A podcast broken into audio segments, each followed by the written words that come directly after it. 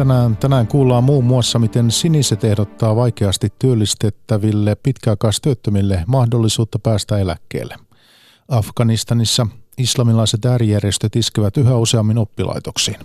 Meillä kotimaassa viranomaiset saavat varmistettua vain noin joka toisen turvapaikanhakijan henkilöllisyyden. Turussa viranomaiset varautuvat mahdollisiin järjestyshäiriöihin huomenna terroriiskun vuosipäivänä. Näiden aiheiden lisäksi keskustellaan tasavallan presidentti Sauli Niinistöstä sisäpoliittisena vaikuttajana. Päivätunnissa osuuden kokoa Mikko Jylhä. Hyvää iltaa.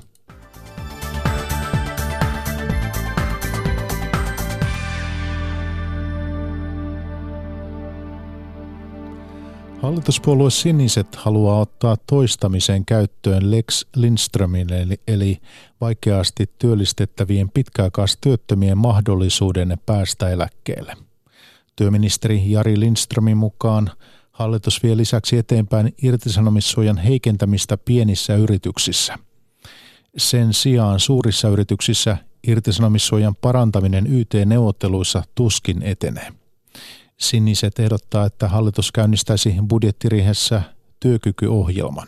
Samassa yhteydessä arvioitaisiin yli 60-vuotiaiden ja viisi vuotta työttömänä olleiden mahdollisuus saada tukea ja odottaa vanhuuseläkkeelle pääsyä. Työministeri Jari Lindström.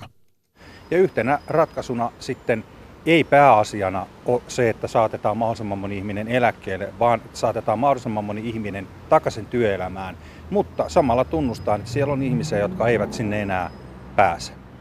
Tuoko tämä hallitus vielä jotain tiukennuksia irtisanomiseen nykyiseen YT-lakiin? En usko, että ehditään siihen, että tässä alkaa olemaan niin kuin loppusuora niiltä osin. Ja toi riihi on varmaan viimeinen paikka, jossa sitten muun muassa kansliapäällikköryhmä tuo niitä työllisyysehdotuksia. Mutta on rehellisyyden nimissä sanottava, että kyllä laarin pohjat alkaa olla aika lailla tyhjiä. Ari Hakahuhta, haastatteli.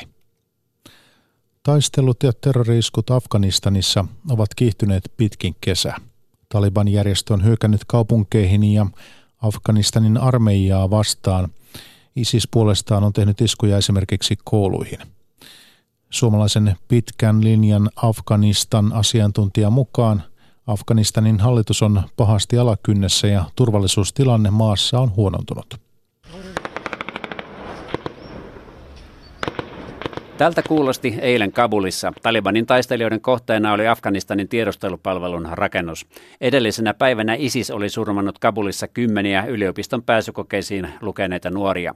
Ja Taliban ja hallituksen armeija olivat juuri taistelleet Kabulin eteläpuolella olevasta Gaznin maakuntapääkaupungista viisi päivää. Eikä se tähän lopu, on kesä- ja taistelukausi. Taliban on ehdottomasti vahvempi kuin koskaan aikaisemmin. Voi sanoa, että hallitus on altavastaaja. Näin sanoo ulkoministeriön Afganistan asiantuntija Olli Ruohomäki. Jopa 70 prosenttia Afganistanista on joko Talibanin hallussa tai sen vaikutuksen alla. Taliban antaa semmoista oikeusjärjestelmää, joka pohjautuu shariaan ja tapaoikeuteen, joka resonoi hyvin paikallisen kansan keskuudessa. Siinä tilanteessa, kun virallinen oikeusjärjestelmä ja paikallishallinto ja poliisi on äärimmäisen korruptoitunutta. Myös Taliban on muuttunut. Nykyisin se sanoo sallivansa jopa tyttöjen koulunkäynnin ja sen hallitsemilla alueillakin voi olla rauhallisia seutuja, jos ei ole väärää etnistä tai uskonnollista ryhmää. Toisaalta Kabulissakin voi terroriisku osua kohdalle. Olli Ruohomäki kuvailee Afganistanin turvallisuustilannetta näin. Yleisesti voin sanoa, että Afganistanissa on hyvin turvatonta lähes kaikkialla. Kysymys ei ole vain Talibanien läsnäolosta, vaan justiinsa erilaiset kriminaalisyndikaatit, jotka kidnappaa tavallisia kansalaisia, aiheuttaa muuta hämminkiä, niin yleinen turvattomuus on hyvin laaja. Afganistanin nykyinen sota on jatkunut 17 vuotta ja sitä ennen sota oli käyty lähes tauotta yli 20 vuotta. Viime aikoina pelin on tullut uusi tekijä, äärijärjestö ISIS. ISIS on moninkertaistunut sen väkivallan ja raakuuden tason ja määrän Afganistanissa. ISIS on iskenyt ennen kaikkea shia-muslimeja vastaan ja kouluihin. Tänä vuonna on Afganistanissa tuhottu 86 koulua ja yli tuhat koulua on suljettu turvallisuussyistä. Toimittaja oli Ahti Kaario. Suomi jatkaa turvapaikanhakijoiden käännyttämistä Afganistaniin kiihtyvistä levottomuuksista huolimatta. Maahanmuuttovirasto arvioi maan turvallisuustilanteen epävakaaksi, mutta toteaa, että kaikki alueet eivät ole liian turvattomia paluun kannalta. Ylitarkastaja Juuso Hyvärinen maahanmuuttoviraston oikeus- ja maatietoyksiköstä. Afganistanissa tai Afganistanin konfliktissa on merkittävää ähm, aluekohtaista vaihtelua sen intensiteetissä. Kun maahanmuuttovirasto arvioi tätä aseellisen väkivallan tasoa aluekohtaisesti, niin korkeimman hallinto-oikeuden ohjeistuksen mukaisesti viraston näkemys on se, että ihan kaikkialla Afganistanissa niin aseellinen väkivalta ei ole sillä kaikkein äärimmäisimmällä tasolla. Tarkoittaako se sitä, että henkilö voidaan käännyttää Kabuliin, vaikka hän ei olisi sieltä kotoisin? Turvapaikkahakemus arvioidaan aina suhteessa henkilön kotialueeseen, mutta mikäli henkilö olisi kansainvälisen suojelun tarpeessa kotialueellaan, niin on myös mahdollisuus, että sisäisen, ää, sisäinen pako soveltuu hänen asiassaan. Ja tässä suhteessa niin käytetään tapauskohtaista ja henkilön yksilölliset olosuhteet huomioivaa harkintaa. Mikä tekee Afganistanista erilaisen, jos se verrataan esimerkiksi Jemeniin tai Syyriaan, jonne tällä hetkellä ei palautettaisi ketään? No esimerkiksi Jemenin kohdalla niin viraston soveltamiskäytäntö perustuu korkeimman hallinto-oikeuden joulukuussa 2018 antamaan vuosikirjapäätöksen ja linjaukseen, jonka mukaan Jemenissä koko maan alueella niin väkivalta oli äärimmäisen korkealla tasolla sanoi ylitarkastaja Juuso Hyvärinen maahanmuuttoviraston oikeus- ja maatietoyksiköstä. Lähes joka toisen turvapaikanhakijan henkilöllisyys jää selvittämättä. Suurin syy on passien puute. Henkilöllisyyksien selvittämisaste on noussut viime vuosina, kun turvapaikanhakijoiden määrä on romahtanut. Toimittajana jatkaa Eero Mäntymaa. Täydellisessä maailmassa turvapaikanhakuprosessi alkaa näin. Henkilö saapuu Suomeen, ilmoittaa hakevansa turvapaikkaa ja esittää poliisille tai rajavartijalle aidon henkilöllisyystodistuksen, kuten passin. Todellisuus on kuitenkin jotain muuta. Tällä hetkellä lähes joka toisen turvapaikanhakijan henkilöllisyyttä ei saada varmistettua, sanoo maahanmuuttoviraston turvapaikkayksikön johtaja Esko Repo. Haasteita riittää, että tiedonvaihto on tärkeää ja, ja meillä on omat rajoitteet, että emme hakijan kotivaltioista voi saada, saada tietoa. Että näillä niin kuin rajoituksilla tässä kumminkin parhaamme teemme. Turvapaikanhakijoiden henkilöllisyyden selvitysaste on parantunut viime vuosina. Kolme vuotta sitten vain joka viidennen turvapaikanhakijan henkilöllisyys saatiin varmistettua. Selitys lienee kuitenkin se, että selvitettävää on vähemmän. Turvapaikanhakijoiden määrä on laskenut kymmenesosaan vuoden 2015 huippuluvuista. Kun henkilöllisyys jää mysteeriksi, syy on tavallisesti passin puute. Maahanmuuttoviraston turvapaikkayksikön johtaja Esko Repo. Kuinka he joutuvat matkustamaan, minkä näköisillä asiakirjoilla, käyttää myös salakuljettajia, jotka järjestävät matkat, järjestävät asiakirjat, niin tässä on se, tässä on se syy. Että se on aivan erilainen matkustusliikenne. Passeja myös piilotetaan ja tuhotaan. Ajattelee, että jos tulee kielteinen päätös tähän hakemukseen, niin, niin poistaminen sitten tässä kielteisen päätöksen jälkeen on hankalampaa. Syyhenkilöllisyyden salaamisen takana voi olla myös se, että turvapaikanhakijaa epäillään rikoksesta. Esimerkiksi terroristisessa tarkoituksessa tehdyistä murhista tuomittu Abderrahman Buanaan oli ennen Suomeen tuloaan epäiltynä Saksassa tehdyistä pahoinpitelyistä. Suomen poliisi ei kuitenkaan tiennyt tästä mitään, sillä Buonaan antoi turvapaikkahakemukseensa väärät henkilötiedot ja EU-maiden poliiseilla ei ole yhteistä rikosrekisteriä. Eihän tästä eteenpäin niin kuin parempaan tilaan pääse, jos ellei sitä tietoa kaikilta puolin eri viranomaisten ja valtioiden välillä voida vaihtaa. Maahanmuuttoviraston turvapaikkayksikön johtaja Esko Repo. Poliisi, sairaala ja rajavartiolaitos ovat varautuneet järjestyshäiriöihin huomenna Turun terroriiskun vuosipäivänä. Marokkolaismies surmasi vuosi sitten kaksi ihmistä Turun keskustassa ja lisäksi kahdeksan haavoittui. Turussa järjestetään kaksi suurta vuosipäivään liittyvää mielenosoitusta. Lisäksi Aurajoen varressa on yksi vuosipäivän tapahtumista. Lounais-Suomen poliisin apulaispoliisipäällikkö Teijo Ristola kertoo, että poliiseja on tulossa Turkuun omien voimien lisäksi tarvittaessa Tampereelta ja Pohjanmaalta.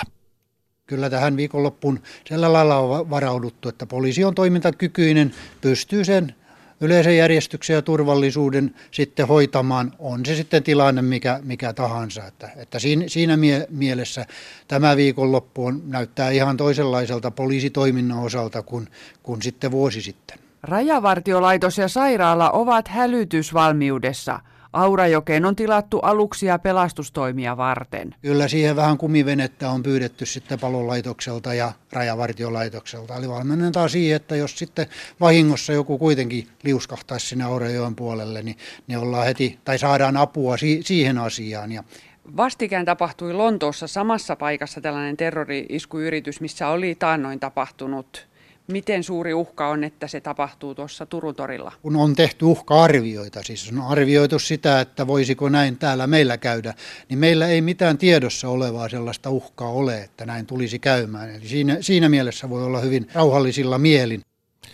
Sanoi apulaispoliisipäällikkö Teijo Ristola Lounais-Suomen poliisista ja toimittajana tuossa Minna Ruusval. Ruotsissa Jevlessä ruotsidemokraattien vahva asema on keikuttanut paikallispolitiikkaa poikkeuksellisella tavalla. Monien mielestä Jevlen kuntapolitiikasta on tullut ennakoimatonta. Muissa puolueissa uskotaan, että päätöksenteosta tulee syksyn vaalien jälkeen myös valtakunnan tasolla hankalaa Jevlen tapaan. Riikka Vuosukaisen raportti. Jevlen kunta on pienoismalli siitä, miltä Ruotsin politiikka saattaa näyttää syksyllä. Täällä sosiaalidemokraatit luopuivat vallasta budjettiäänestyksen jälkeen, koska ruotsidemokraatit menivät porvarien tueksi. Mutta viime vuonna ruotsidemokraatit käänsivätkin kelkkansa ja porvarit joutuivat johtamaan kuntaa kilpailijoidensa punavihreiden budjetilla. Politiikka on ollut sekasortoista, sanoo sosiaalidemokraattien valtuustoryhmän puheenjohtaja Åsa Wiklund Long. Viime vaalikauden käänteet ovat olleet hänen mielestään huonoja kaikkien kannalta – Politiikasta on tullut näköalatonta ja lamautunutta, mutta ruotsidemokraatit ovat tyytyväisiä. Ja, sedan eh, valet 2014. Viime vaalien jälkeen ruotsidemokraateilla on ollut vahva vaankieliasema Jevlen valtuustossa ja sen takia meillä on ollut voimakas vaikutus politiikkaan, ruotsidemokraattien valtuustoryhmän puheenjohtaja Rikard Karlsson sanoo. Carlson sanoo huomanneensa, että puolueen nousu mielipidemittauksissa saa muut puolueet sopeutumaan yhä enemmän ruotsidemokraattien politiikkaan. Moni uskoo, että poukkoileva valtapeli näkyy vaalien jälkeen Jevlen tapaa myös valtakunnan politiikassa. Vaikka mikään puolue ei halua samaan hallitukseen ruotsidemokraattien kanssa, kannatusnousussa olevasta puolueesta voi siitä huolimatta tulla iso vallankäyttäjä. Jag är väldigt oroad för att vi kan ha en precis olen todella huolestunut siitä, että meillä voi olla edessä samanlainen tai vielä pahempi lukkiutuminen valtakunnan politiikassa, sosiaalidemokraattien Oosa Wiklund Long sanoo. Jevlen kunnanhallituksen puheenjohtaja Patrick Stenvart myöntää, että Jevlen politiikka on ollut parlamentaarisesti nurinkurista. Ruotsin kokoomus ei halua tehdä yhteistyötä ruotsidemokraattien kanssa, Stenvart sanoo mutta hänen mielestään ruotsidemokraattien kanssa pitää neuvotella ihan niin kuin muidenkin puolueiden kanssa, koska heidät on valittu demokraattisesti ja sitä pitää kunnioittaa. Jevlestä Riikka Uosukainen.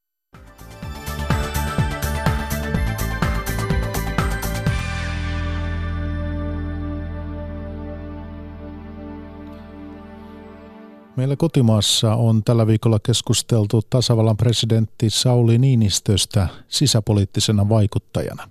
On kysytty, onko Niinistö astunut yli tai ohi perustuslain hänelle Suomien valtaoikeuksien ja presidentin tehtävän ulkopolitiikan johtajana.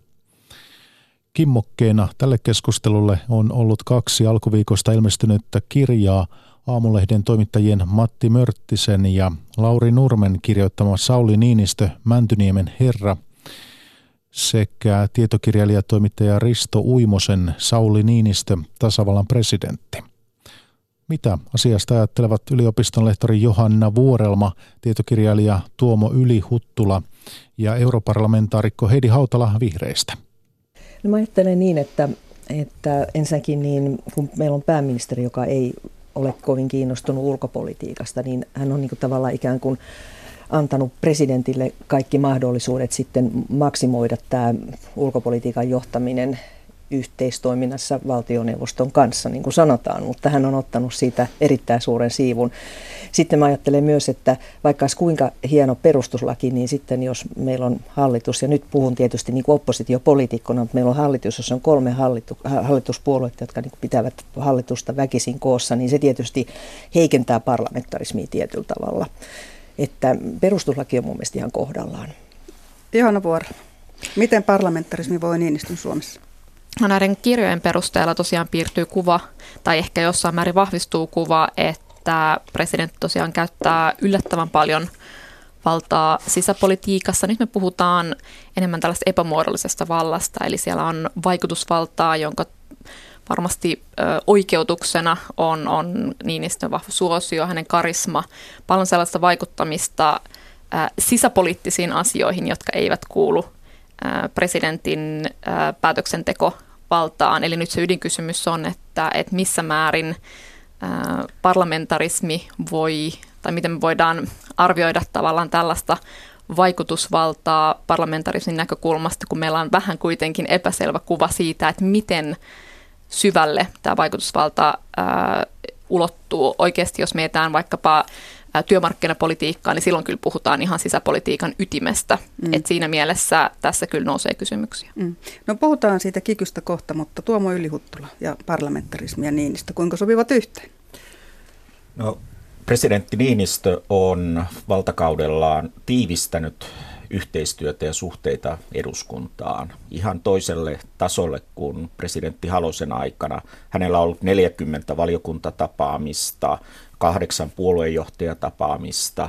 Ja tietenkin se liittyy siihen, että hänen val- nyt tällä hetkellä perustuslaissa on tämä, että jos valtioneuvosto ja presidentti ovat erimielisiä ulko- ja turvallisuuspolitiikasta, niin eduskunta on ratkaisijana. Ja Mä uskon, että tämä on yksi syy, minkä takia presidentti on halunnut käydä tätä vuoropuhelua koko ajan entistä enemmän eduskunnan kanssa ja pidän sitä ihan hyvänä, kun kaikki pysyy avoimena. Hmm. Vuoropuhelu kuulostaa hyvältä, mutta, mutta siinäkin on omat riskinsä, kun presidentistä puhutaan. Eli, eli kysymys on noussut siitä, että, että onko Niinistö kolkutellut, ylittänyt, ylittänyt tai pysynyt oman karsinansa, jos nyt tätä sanaa haluaa tässä käyttää, niin sisällä. Ja julki on tuotu kaksi selkeää esimerkkiä, joissa epäilykset heräävät. Presidentin tapaaminen työmarkkinajohtajien kanssa Mäntyniemessä ennen pääministeri Sipilän äh, ajaman kilpailukykysopimuksen syntyä ja sitten tämä osallistuminen Fortumin mukaan lähtöön Venäjälle tärkeään ydinvoimalahankkeeseen Pyhäjoelle. Käydään näitä läpi.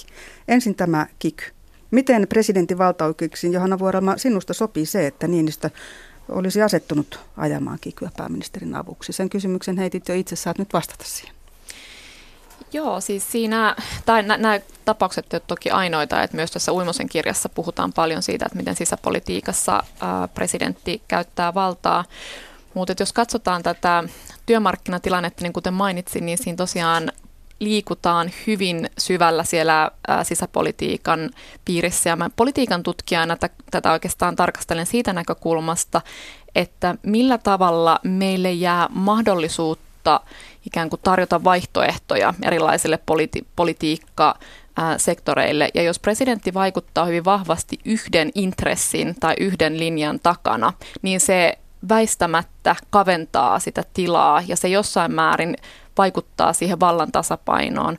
Nyt on kysymys sellaisesta, tätä helposti voisi perustella se, sillä äh, niin tavallaan sen mukaan, että, että miten se hyödyttää, mikä on se analyysi siitä, että millä tavalla se hyödyttää suomalaista yhteiskuntaa. Mutta tässä kysymyksessä äh, oli hyvin kiivas, hyvin jakava tällainen poliittinen kysymys. Ja siinä mielessä ajatus siitä, että presidentti presidentti nousisi politiikan yläpuolelle ja olisi tällainen koko kansan presidentti, niin, niin se on se jossain määrin ehkä, ää, tämä kuva vähän muuttuu, jos ajatellaan, että siellä presidentti on, on tietyn poliittisen linjan ää, takana. Tämä on ollut sellainen hyvin, jos me palataan sinne siihen vuoteen, niin tämä tuli hyvin repivä poliittinen kiista ja se on ihan selvää, että siinä tilanteessa, jos valitaan puoli, niin silloin ei nousta politiikan yläpuolelle eikä edusteta koko kansaa, vaan siinä edustetaan tiettyä intressiryhmää, mikä siinä oli käsillä silloin. Tuomo Ylihuttala, onko silloin ylitetty valtaoikeuksia tai astuttu jollekin sellaiselle alueelle, jolle presidentin ei pitäisi astua? Tietenkin tärkeää on keskustella, että mitä, mikä on sitä val, vallankäyttöä ja mikä on vaikutusvaltaa. Mä näen tässä kikytapauksessa, ja musta on hyvä, että siitä nyt keskustellaan, ja kaikki tämmöinen pitää niin kuin avoimesti niin kuin ruotia tietenkin, mutta se, että Niinistö kyllä valtiopäivien avaajassa silloin 2015 ihan avoimesti totesi, että hän on valmis auttamaan ja sitoi tämän auttamisen nimenomaan tähän samaan kilpailukykyasiaan. Ha- auttamaan hallitusta, jolla on niin kuin eduskunnan parlamentaarinen tuki. Eli sillä tavalla, että tuota, jos presidentti käyttää vaikutusvaltaa ja keskustelee eri tahojen kanssa, jos se on samansuuntaista kuin se eduskunnan enemmistön tukea nauttivan hallituksen linja, niin mä en ainakaan hirveästi näe siinä ongelmia. Mä, hän haluaa tukea hallitusta. Et silloin mä näkisin, että enemmän mennään sille niin kuin ongelmalliselle alueelle, jos hän haluaa niin kuin presidenttinä alkaa toimimaan vastoin sitä hallituksen työtä. Ja mehän emme tarkkaan tiedä, mitä siinä tapaamisessa on tapahtunut. Onko siinä painostusta vai onko se sitä, että niin kuin hän muistaakseni blogissaan presidentti totesi itse, että hän yritti tätä, niin kuin, että se oli ri- kriisiytymässä edelleen, niin hän halusi niin kuin auttaa. Mm. No Heidi Hautala, minkälaisessa tilanteessa sinun mielestäsi presidentin on sopivaa ottaa osaa talouspolitiikkaa, minkälaisia taloustyömarkkinavaikuttajia hän saa tavata ja miten heidän kanssaan on sallittua puhua? No musta aika hyvä esimerkki siitä, miten minusta niin kuin presidentti voi toimia siinä, siinä ehkä tämmöisessä unilukkarin roolissa menemättä sitten sisäpolitiikan syövereihin ja semmoiselle harmaalle vallankäytön alueelle on nyt, että presidentin kultaranta-keskustelussahan oli tänä vuonna hyvin vahvasti tämä niin kuin kestävän kehityksen asiat esillä, ilmastonmuutos. Ja, ja minusta nämä on sellaisia asioita, että presidentti voi ikään kuin nostaa niiden asioiden painoarvoa poliittisessa keskustelussa ja päätöksenteossa, niin kuin minusta pitää tehdä. Eli mä niin kuin toivoisin, että hän käyttäisi sitä vaikutusvaltaansa tällä tavalla. Ja sitten voi tietysti huomauttaa myös, että Suomessa työmarkkina mekanismilla on suhteessa hallitukseen ja eduskuntaan aika suuri valta. Että minä tavallaan niin kuin ymmärrän sen, että siihen voi sitten tulla niin kuin muitakin tämmöisiä vähän niin kuin ulkopuolisia tekijöitä, mutta en pidä sitä hyvänä. Mutta parlamentarismi ehkä kärsii siitä, että monissa asioissa sitten myöskin niin työmarkkinaosapuolet saavat päättää, joka oikeastaan jossain muussa maassa, vaikka niin kuin joku perhevapaa-uudistus, tämmöiset kuuluisi niin kuin lähes pelkästään hallitukselle mm. eduskunnalle. Mm. Ja meillä on vähän roolit sekaisin siinäkin suhteessa. Mm. Eli parlamentarismia uhataan myös työmarkkinajärjestöjen puolelta ja presidentin puolelta, jos uhataan no, hiukan. mistä. Mm. No, jätetään kiky, puhutaan Fortumista. Se on ehkä herättänyt vähän enemmän epäilyjä valtaoikeuksien rajojen kolistelusta. Niinistö itse ei myönnä painostaneensa Fortumia osallistumaan tähän ydinvoimahankkeeseen. Fortum ei ollut kovin halukas, mutta kanta muuttui. Ja näin olen ymmärtänyt, että presidentti ei kiele sitä, etteikö hän olisi tuonut Fortumin johdolle ilmi tilanteen vakavuuden Suomen kannalta.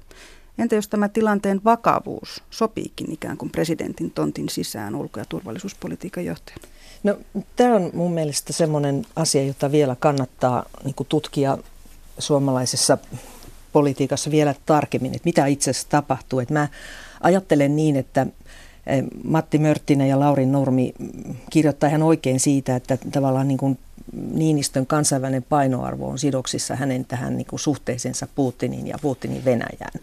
Ja siinä on silloin mielestäni se vaara myöskin, että, että ikään kuin, niin kuin hän hieman tulee niin kuin käytetyksi hyväksi tässä. Ja tästä on ehkä nyt tuoreempiakin esimerkkejä, mutta ajattelen niin, että on aika vakava asia sitten, jos ikään kuin, niin kuin pörssiyhtiölle viestitetään, että nyt tilanne on tällainen, koska presidentti on niin vahva toimija, että hänen ei tarvitse kovin montaa niin kuin kehottavaa sanaa siihen keskusteluun tuoda, niin, niin viesti, on, viesti on selvä. Ja jos ajattelee niin kuin mitä tästä on seurannut, niin tämä on ehkä Suomen teollisuushistorian kaikkein surullisimpia esimerkkejä siitä, että annetaan niin kuin Kremlin hallinnassa olevalle ydinvoimayhtiölle niin kuin mahdollisuus ryhtyä rakentamaan ydinvoimaa, joka sinänsä minusta on jo niin kuin vanhentunut ajatus. Ja sitten tavallaan niin kuin todetaan, että itse asiassa tässä on ollut niin kuin monenlaisia komplikaatioita. Hmm. Eli Hanke että, on kiistanalainen eikä sitä tiedä, että toteutuuko se koskaan, mutta, mutta tämä on selvää, että Fortum siihen lähti ja, päätös, ja vasta, vastahakoisesti. vastahakoisesti lähti. Mitä te muut sanotte? Tuomo Ylihuttala sitten Johanna Vuoro. No tietenkin hirveän vaikea ottaa kantaa, kun tässä Mörttisiä Nurmen kirjassa viitataan ulkopolitiikkaa, päätöksentekoa läheltä seuranneiden niin kuin arvioon ja tulkintaan. Mutta tämä tilanteen vakavuus, vakavuus totta kai, mun mielestä, joo, no, jos hän on näin tuonut, niin vaikea, vaikea sanoa sitten, että miten hän on sen tota, asemoinut, että tota, voi olla tietenkin, jos jotakin tämmöistä on käynyt, keskustelua, niin varmasti se liittyy siihen, että hän on nähnyt sen tähän niin kuin ulko- ja turvallisuuspolitiikkaan, idän politiikkaan mm. liittyen, mutta hirveän vaikea mennä tästä, kun ei tästä nyt niin, niin tarkalleen vielä ei tiedetä. tiedetä mutta, mutta hyvä, siitä, hyvä, että sitten avoimesti keskustellaan. Puhutaan siitä että, tilanteen vakavuudesta. Minkälainen se tilanne sitten olisi, jos se on niin vakava, että se oikeuttaa presidentin vaikuttamaan valtio-omisteisen Fortumin päätöksiin? Se on muuten vielä pakko sanoa, että siinähän niin kuin myöskin Venäjältä tuli selkeitä viestiä siitä, että Fortumin liiketoiminnat saattaa saattaa vaarantua Venäjällä. Eli tässä oli tämmöinen vähän ovat kiristys, kiristystilanne. Ja sitten kun tiedetään se, että Fortum ei kuitenkaan saanut niitä koskiosuuksia kannakselta, joita tähän ikään kuin tähän lehmän kauppaan piti liittyä. Riittääkö tämä siihen, että tilanne on niin vakava, että presidentti voi puuttua asiaan? Johanna Vuoro. No tässä vielä palaisin siihen, kun mainittiin, että että hyvä, että tästä käydään avointa keskustelua, niin mun nähdäkseni tämä keskustelu ei ole hirveän avointa. Ja tätä, tästähän tuli tästä oli jo julkisuudessa muutama vuosi sitten tästä epäselvästä, hyvin erikoisesta prosessista, mikä varmasti ulospäin on näyttänyt, näyttänyt hämmentävältä. Se ei lisää luottamusta siihen, että, että siellä on mennyt asiat niin kuin on, sanotaan, että, että siellä olisi, siellä olisi niin kuin, että se olisi selkeä se tilanne. Ja tuota, mä näkisin tässä, tämä on hyvin selkeästi tällainen e, epäselvä tilanne, mutta että jos jotain valtaa tässä on käytetty, niin se on ollut nimenomaan tällä suostutteluvaltaa ja, ja vaikutusvaltaa, ikään kuin ollaan tehty tiettäväksi tämä Venäjän näkökulma siinä, mutta että tästä pitäisi paljon enemmän käydä nimenomaan avointa keskustelua ja tällä hetkellä ei näytä kauhean hyvältä, koska se presidentin ulostulo liittyen tähän, niin se oli muistaakseni, oliko se, että on käsittämätön väite ja siinä ei oikeastaan muuta sit saatu, että et, et miten tästä voidaan sitten jatkaa tämän tarinan ikään kuin avaamista, niin se vaatii kyllä todella todella perusteellista tutkivaa journalismia ja itse asiassa vaatii myös rohkeutta, koska nyt kun me katsotaan, että millä tavalla julkisuudessa on suhtauduttu näihin kirjojen kirjoittajiin, niin itse asiassa Uimonen mainitsi siinä, että ei Niinistöä kannata lähteä ikään kuin haastamaan tai kritisoimaan, koska tulee vain nolatuksi ja kyllä mä näkisin, että tässä on merkkejä myös siitä, että he ovat saaneet mm. aika paljon myös tällaista vihamielistä palautetta. Kyllä, kyllä, mutta mä yritin nyt kysyä sitä, että, että kun, kun Niinistö on ulko- ja turvallisuuspolitiikan johtaja ja hänen tehtävänsä varmasti on, on niin kuin tältä osin pitää Suomen edusta huolta. Ja jos hän on tuonut ilmi, että tilanne on vakava ja kehottanut ilmaissut Fortumille tämän, niin, niin mitä se vakava tilanne voi tarkoittaa? Mikä on riittävän vakava tilanne, että presidentti voi tehdä niin? Suuri, niin, suuri naapuri esittää eräänlaisen ultimaattumin. Siitähän siinä oli kysymys ja näitä ultimaattumeita on ollut monenlaisia niin kuin sotien jälkeisenkin historian aikana. Että musta se oli semmoinen hetki, jolloin jolloin kyllä niin kuin olisi pitänyt vaan pitää tämä liiketoiminta ja, ja politiikka erillään. Sen voisi sanoa vielä tähän, että kun tämmöinen niin kuin ydinvoima ja venäläisomisteisuus, niin se on ymmärrettävä. Se jakaa tässä niin kuin mielipiteitä. Mä itse suhtaudun henkilökohtaisesti tosi kriittisesti siihen, mutta toisaalta niin kun sitten mietitään tasavallan presidenttiä roolissaan, niin mä ymmärrän, että siinä tilanteessa hän haluaa ainakin jotakin keskusteluja käydä asiasta.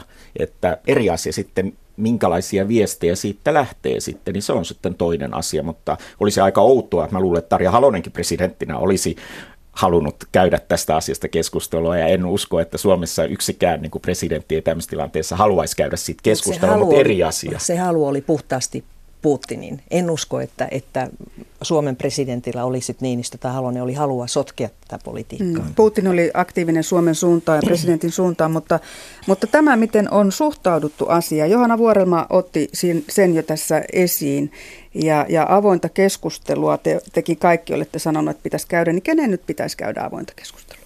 Presidentti. Tässä nyt eilen me nähtiin presidentiltä tällainen runo, jolla hän otti ilmeisesti kantaa tähän keskusteluun. Ja se ei ollut mun nähdäkseni kauhean asiallinen kontribuutio ikään kuin avaamaan näitä faktoja, jotka tässä nyt hämmentää ja jotka herättää kysymyksiä. Päinvastoin se itse asiassa mulle se antoi kuvan, että se ei haluta nyt puhua niistä faktoista, vaan halutaan puhua kryptisesti ja kielikuvien avulla ja mahdollisesti myös tehdä vähän naurettavaksi nämä väitteet, joita kirjassa esitetään. Mä luulisin, että kun tie, kaikki me ollaan omalla tavallaan seurattu Sauli Niinistön uraa, niin kyllä hän ainakin yleensä on aikaisemmin niin kuin ollut valmis debatoimaan ja keskustelemaan. Ja hän kestää kritiikkiä, vaikka aina välillä sanotaan, että ei kestä. Että odotetaan? Olli Rehn tietää tästä asiasta hyvin paljon, koska hän oli se, joka lähetettiin Moskovaan lyhyellä varoitusajalla tai joka kutsuttiin Moskovaan. Ja kun hän palasi, niin kaikki muuttui. Minä muistan vähän samoin, että Olli Rehn oli silloin, hän oli tota, elinkeinoministeri ja, ja tämän asian kanssa varmasti joutui tekemisiin, mutta, mm-hmm. mutta tämä, miten suhtaudutaan, Niinistöllä on valtava kansansuosio. Suomalaiset tiedetään vahvaa presidenttiä kaipaavaksi kansaksi. Kestääkö Niinistön kansansuosio tämän epäilyksen siitä, että tontilta on ainakin varvasta työnnetty ulos? Mä luulen, että mm. kansa tykkää ainakin tämmöistä vahvasta johtajasta silloin. En tiedä, onko se aina hyvä asia vai ollenkaan, mutta tuota, tilanteessa, jossa meillä on niin kuin kohtalaisen niin kuin epäsuosittu ja heikko hallitus, että näin se tahtoo toimia. Niin meillähän on tutkimusten mukaan Suomessa haluttaisiin peräti vahvempaa presidenttiä kuin mitä tällä hetkellä valtaoikeudet antaa. Että se, siinä mielessä presidentin vahvuus ja siitä kirjoittaminen varmasti on, on niin kansalaisten äänestäjien näkökulmasta ihan, ihan positiivinen asia, mutta et se, että onko se sitten demokratian kannalta ja se, että pystyy, pystytään käymään avointa keskustelua, niin sitten se on toinen kysymys. Pohdiskeli yliopistolehtori Johanna Vuorelma Helsingin yliopiston Eurooppa-tutkimuksen keskuksesta. Ja hänen kanssaan keskustelemassa europarlamentaarikko Heidi Hautala vihreistä ja vielä tietokirjailija Tuomo Ylihuttula. Puheenjohtajana toimittajana tuossa Seija Vaherkumpo.